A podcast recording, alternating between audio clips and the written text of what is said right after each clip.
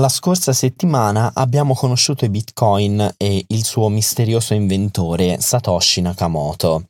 Se volete sapere chi è, vi rimando alla puntata precedente, mentre oggi sveliamo un altro segreto, ovvero quello che si cela dietro ai 10 minuti necessari per approvare ogni transazione di Bitcoin. Pronti a partire? Questa è una nuova puntata di Hip Hop, un podcast di informatica pop.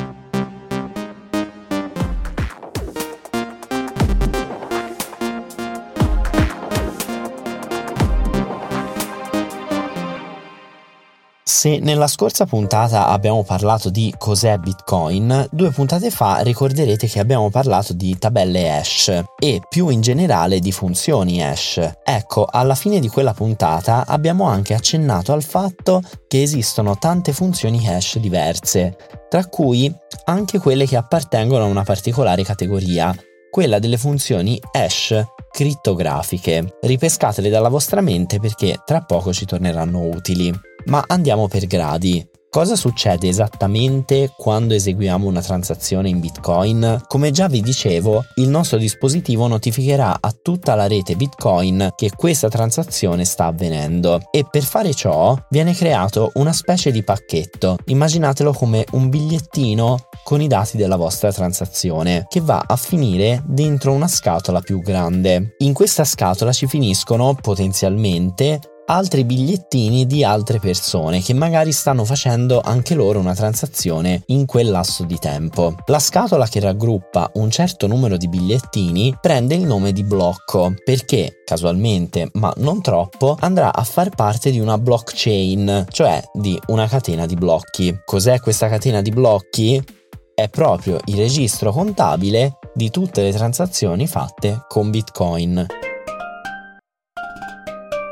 Bene, intanto abbiamo costruito questo blocco con varie transazioni, con tutti gli indirizzi, cioè gli IBAN se volete di chi dà, chi riceve e così via. Adesso questo insieme di transazioni, cioè il blocco, deve essere approvato da tutti, tutti i dispositivi che partecipano alla rete di Bitcoin ed è qui che si nasconde il trucco o se volete il problema di Bitcoin. Come si fa ad approvare questo insieme di transazioni? Effettuando il cosiddetto mining, ovvero, italianizzando, il blocco viene minato nella blockchain, cioè è come se venisse scolpito con un piccone all'interno di questa catena. Una volta che questo blocco sarà inserito in fondo alla blockchain, tutte le transazioni che contiene e in particolare la nostra verranno approvate e noi avremmo correttamente speso la nostra moneta. Ora, questo processo di mining richiede appunto circa 10 minuti. Ma perché? Perché tutti i computer della rete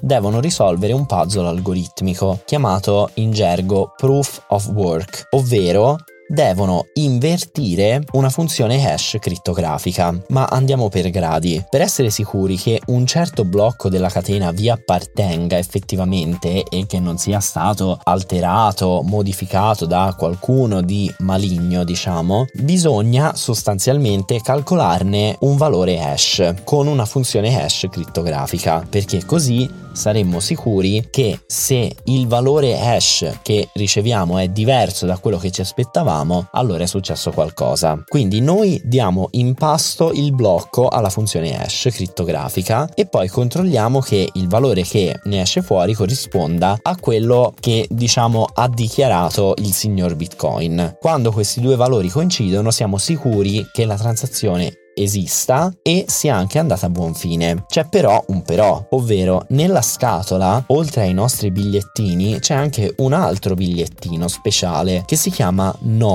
e che prende lui stesso parte al calcolo della funzione hash perché è contenuto anche lui nella scatola, cioè nel blocco.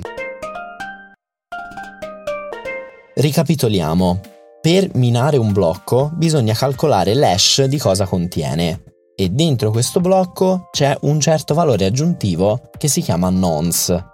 Ma quanto vale questo nonce? Eh, non lo sappiamo ed è qui che sta la sfida. Il signor Bitcoin ci chiede di trovare il valore del nonce tale per cui il risultato della funzione hash su questo blocco rispetti delle determinate proprietà, ad esempio quella di iniziare con un certo numero di zeri stabilito a priori. Quindi il processo di mining significa che tutti i computer si mettono a provare tutti i possibili valori di questo nonce finché qualcuno non trova quello giusto, che ci dà il valore hash richiesto da Bitcoin. Una volta che questo qualcuno ha trovato il valore corretto, il blocco verrà inserito nella blockchain e tutti gli altri potranno verificare usando quel nonce che il valore trovato è quello giusto e così facendo il blocco e quindi la nostra transazione verrà accettata. A questo punto vi chiederete ma come mai ci vuole così tanto a trovare il nonce? Perché la funzione hash crittografica, come detto, non è teoricamente reversibile, o meglio lo sarebbe, ma vi ricordate nella prima stagione il tempo esponenziale? Ecco, l'unico modo per vedere se un nonce funziona nel calcolo dell'hash è quello di provarlo. Se non funziona ne proviamo un altro e così via. Sostanzialmente dobbiamo provare valori di nonce casuali finché